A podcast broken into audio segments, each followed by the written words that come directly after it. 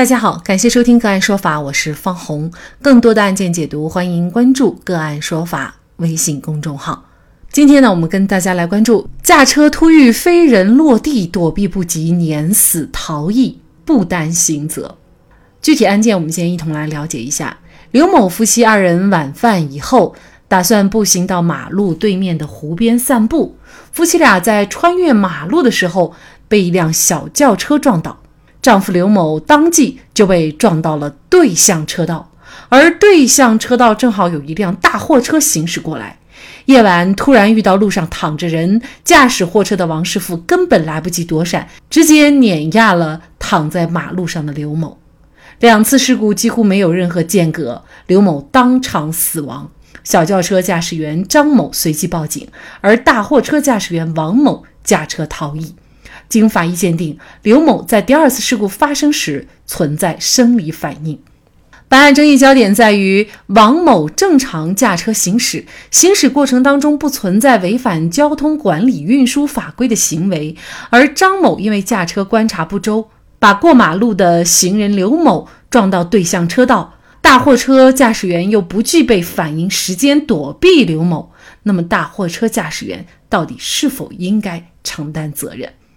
就这相关的法律问题，今天呢，我们就邀请上海国畅律师事务所主任马有权律师和我们一起来聊一下。哎，你好，各位听众好。好，非常感谢马律师哈。那这个案件当中啊，刘某先是一辆小轿车撞到，后面呢又是一辆大货车的碾压。那么到底他的死谁来承担责任？是谁造成的？你怎么判断这个问题呢？我们从这个案件的事实来看，根据法医做出的鉴定。刘某在第二次事故发生时候，他是存在生理反应的，说明他还没死。那么大货车在这个时候，他对了被害人进行了一个直接碾压，也就是说，大货车碾压的时候，被害人他是属于一个有生命的一个状态。我们说他的死亡是大货车司机碾死的，但是呢？他这个死亡的行为也不仅仅是大货车司机王某一个人造成的，还有另外一个小轿车司机张某。张某呢，因为驾车观察不周，将被害人撞到对面的一个车道，才会产生货车碾压的这样的一个结果。所以说，没有张某的行为，也不会有刘某死亡的那个结果的发生。所以。根据前面的我们的分析啊，我们说刘某的死亡实际上是多因一果。货车驾驶员王师傅和轿车司机张某，他们两个人都有可能对这一严重的后果承担责任。那具体的责任呢？那么我们还要进行具体的我们说刑事责任的一个分析。哪个作用会更大一些呢？可能有一些人会觉得，如果没有货车司机的碾压，也许死者刘某他还有的救哈。但也有的人会认为呢，呃，小轿车如果没有之前的这一撞，那么也不会发生后面大货车的司机的碾压。而且呢，大货车司机他也不是要故意这样做，发现的时候已经来不及了，因为这是一个。中间没有任何间断的一个情况，也就是呃刘某被一下撞到道对面，然后正好大货车司机就行驶过来。那么到底这个责任怎么来划分呢？我们说小轿车张某应当对被害人死亡承担责任。这个事件的发生主要起因是轿车驾驶员张某观察不周，没有注意到过马路的行人啊刘某夫妻才。造成他撞倒了这个行人，那么我们认为他的行为啊是违反了交通运输管理法规的规定，他就有一个刑事一个违法性。虽然啊他没有直接造成被害人死亡的一个结果，就是说刘某当场并没有死啊，是因为对向的货车碾死的。但是呢，我们来看当时这样的一个环境，他是。把刘刘某撞到了对面，这是一个公共的一个交通一个道路，在这个公共的道路上啊，车辆密集，机动车大部分都处于一个高速行驶的一个状态，它具有一个极强的一个危险性，所以呢，将被害人撞倒，然后遭到其他车辆的这种碾压，实际上是一种大概率的一个事件，因此呢，我们说。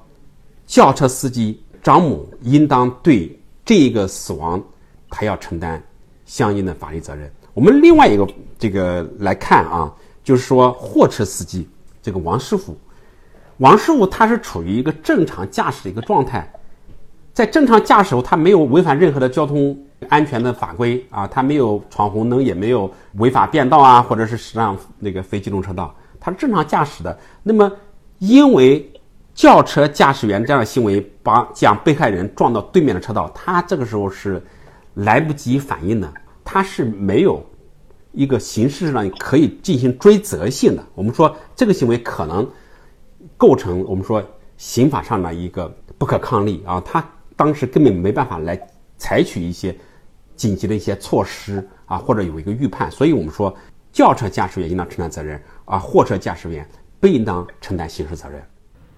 嗯，那这个轿车驾驶员张某，他应该承担一个这个交通肇事罪吗？还是一个什么罪名？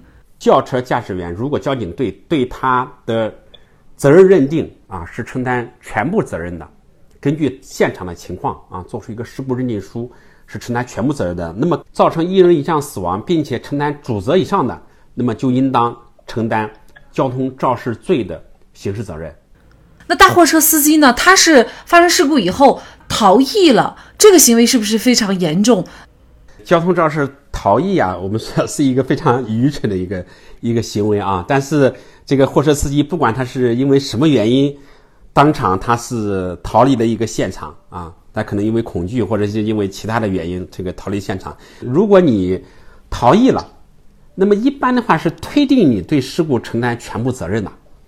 所以这一点呢。对王师傅是对非常不利的。对于事故的责任认定，实际上啊，不能仅仅凭他是不是逃逸来进行追责。但是呢，交通事故的认定责任原则，应当是根据当事人的行为以及事故所起的作用，以及以及他的过错过错的程度。货车司机王某他是没有什么过错的。我们从形式上可追责性。来说呢，违法性来说呢，是无法对他进行一个刑法上的一个评价的。这个逃逸行为呢，有可能啊要承担行政上的责任，进行一些比如说罚款啊，或者是这个记分啊，或者等等进行一些处罚，这都有有可能的。那如果其实他在这个事件当中稍微有一点违法行为，比如说超速行驶等等，那么如果稍微有一点违法行为的话，再加上他的这个逃逸，是不是？呃，很有可能他就会承担这个事故的全部责任，呃，甚至有可能被追究刑事责任，是吗？对你这个讲的是是非常对的，因为呃，道路交通事故处理程序有这样的一个明确的一个规定啊。一般来说，你交通肇事逃逸是可以直接推定你有责任的。所以呢，就是交通肇事，有些人突然遇到了以后呢，会非常的惊恐，呃，不知道该怎么办，措手不及。然后呢，在那一刹那，可能他就选择了逃逸。但是事实上，这个逃逸的后果可以把你这个驾驶员推入到了一个无底的深渊哈。因为我这边也代理过很多一些交通肇事的一些刑事案件或者民事赔偿的案件，非常多啊，也有很多一些教训啊，也有很多很多一些经验。在发生交通肇事的时候啊，逃逸是一个非常愚蠢的一个做法啊，会带来很多的不利的严重的一个后果。我可以简单的说一下，第一个呢，你发生交通事故以后你逃逸的，或者说你故意破坏啊、伪造现场、毁灭证据的，是可能直接推定你对这个交通事故承担全部责任的。第二点呢，你交通肇事逃逸是你。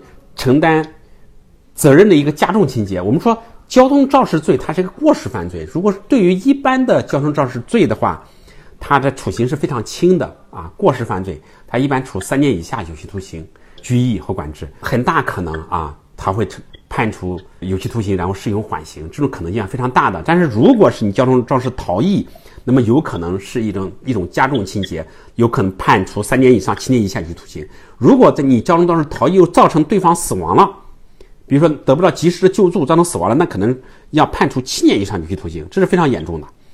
第三点呢，就是在经济上你可能造成更大的损失。